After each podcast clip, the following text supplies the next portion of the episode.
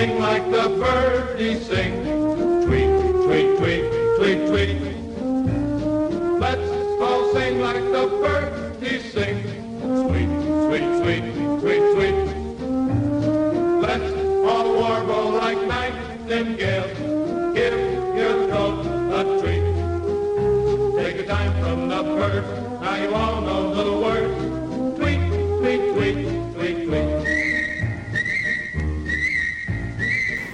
Out there in Birdland. It's uh, Anson Tebbetts along with. Uh, Chip Darmstadt. uh, here we are, your weekend edition. Um, but gosh, we've reached November, haven't we? So here we are. Yep, good old November.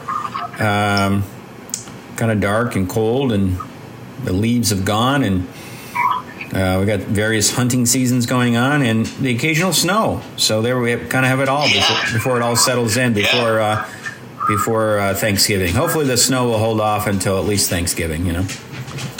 It's funny how, um, you know, depending on where you are, things can look pretty different. You know, I'm still seeing lots of leaves on the trees in Chittenden County, but then, you know, I take a look at Mount Mansfield and it's covered with snow. And then, you know, if I go down to the Montpelier area, the hills are pretty, pretty bare. Uh, but yeah, we're definitely in the um, in stick season now. We sure are, and um, the occasional birds. We're seeing occasional flocks of birds uh, here and there. Um, you know, a flight of geese going over. Um, but uh, we were talking. Uh, we're going to finish up our forecast here. Gonna, is that what we're going to do today? Try to really final finish it up, or where are we at on that? You know, I'd, I'd love to talk a little bit about um, sparrows and kinglets because it's it's kind of the end of the uh, season for them. We you know we we blew through the warblers, right? There's you know there's still the odd um, yellow rumped warbler butterbutt kicking around. Maybe you'll get lucky and see a really late blue-headed vireo. Uh, but you know, so warblers are done, vireos are gone. Uh, there's still some thrushes around. Hermit thrush still around, but it, you know, it's the end of sparrow season, and just uh, you know. We're going to be saying goodbye to those too. Um, so I, I don't know. I'm wondering if you've been seeing any ants, and I've I've been seeing uh, white-throated sparrows still, but I've yet to see a white-crowned sparrow. Oh, I was just going to say, one of my favorite birds is the uh, white crowned sparrow, and I have not seen. Um, I have not seen one. Occasionally, um, they may show up, um, you know, scratching the ground with the leaves and whatever. But uh, one of my favorites, but I have not seen the white crowned yet. They yeah, they're very very spiffy sparrow with that black and white striped crown and kind of pinkish orange bill, um, gray underparts. Yeah, very very striking. The young ones look pretty different. Um, the same general pattern, but instead of black and white, it's more like I don't know russet and gray.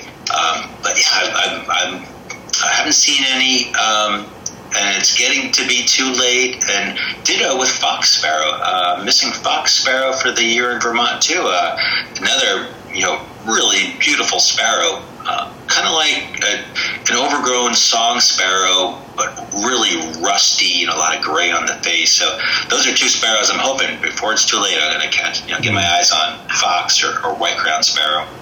I, I did, but on one of those uh, kind of warm days we had in the fall there, I did hear a song sparrow singing away, which I thought was kind of cool. It's one of those birds you hear first in the spring and get pretty excited about, and then get used to the sound, and then um, it's been kind of kind of quiet here in the in the late fall, and all of a sudden uh, there was the song sparrow singing singing away.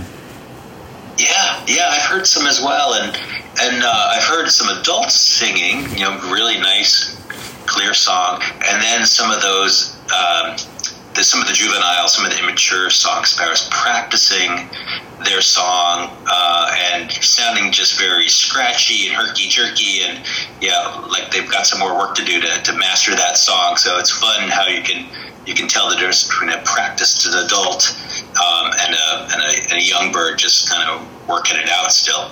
Yeah, good stuff. So, um, so um, white crown sparrow, um, song sparrow, fox sparrow. What other sparrows we might see or, or hope to see anyway?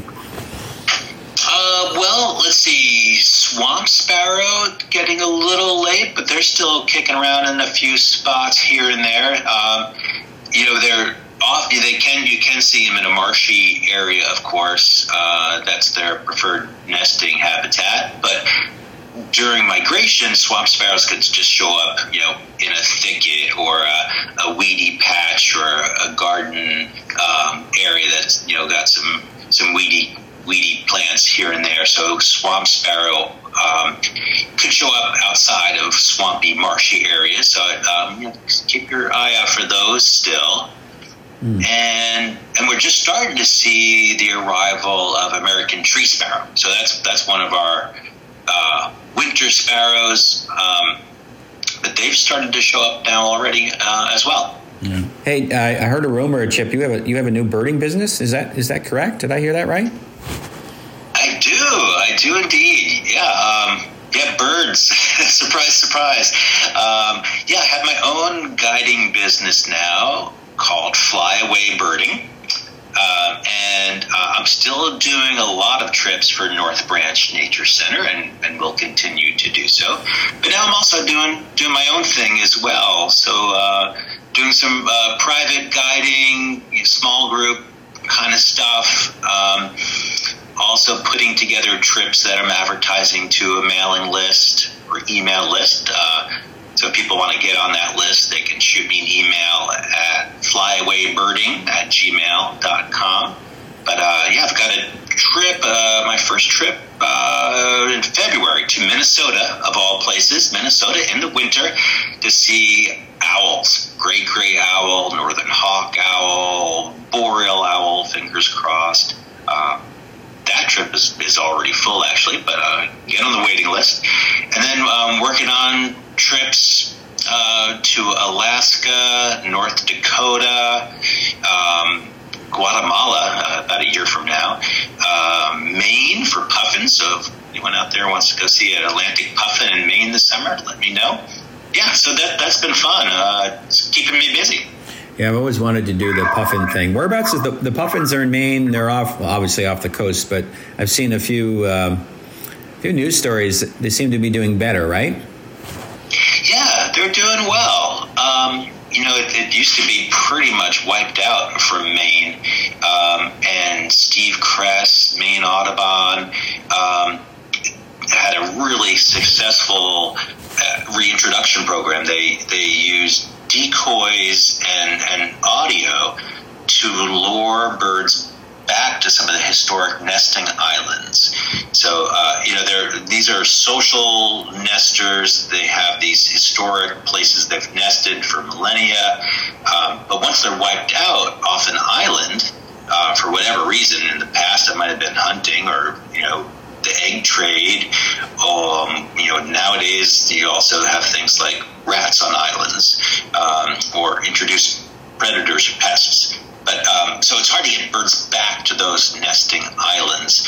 Uh, but a lot of success using decoys. So they'll put out these decoy puffin decoys they'll have uh, this constantly looping audio of a, the sound of a nesting colony of puffins or whatever seabird and you know, because of the social uh, aspect of these birds, um, other birds come in, check it out, um, and then may decide to nest, and, and that's worked. So uh, now places like Eastern Egg Rock, um, uh, lots of these islands off the coast of Maine now have nesting puffins, mm. and, uh, and you know, and other birds too. Guillemots, um, razorbills, um, uh, Arctic tern. So yeah, these colonies are, are doing much better now. Now, with flyaway birding, is it is it mostly like you're going to other states, or are you going to do some stuff in state in Vermont? Yeah, definitely in Vermont as well, um, and, and New England. Um, so you know, short day trips, overnights to various spots in um, in New England, Massachusetts, you know, uh, southern New England.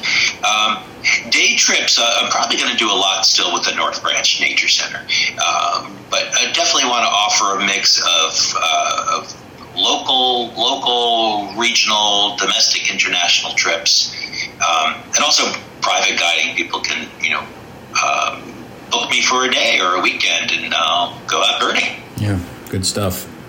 All right, uh, sounds exciting. So, first one is owls in Minnesota. uh, bundle up, I guess. Yeah. Huh? Yes, definitely bundle up. It, there's a, a, a place uh, called Sax-Zim Bog in um, about an hour from Duluth that uh, is just an amazing spot for boreal boreal birds in general and owls in particular. Great gray owl actually nests there, mm-hmm. and it's a good spot to see northern hawk owl. And they sometimes get boreal owl, so uh, and snowy owl. So yeah, really exciting birding there. Oh, good stuff. Well, we promised we'd talk about kinglets, but we've run out of time, and we get in trouble if we go over time. Uh, oh yes. At Radio Vermont, but we'll talk about maybe we'll talk about kinglets our next time, or in future shows. Um, everyone, enjoy November. Uh, enjoy stick season. Until next time, um, I'm Anson Tebbetts. I'm Chip Darmstadt. For the birds. Let's all sing like the birdies sing. Tweet, tweet, tweet, tweet, tweet. Let's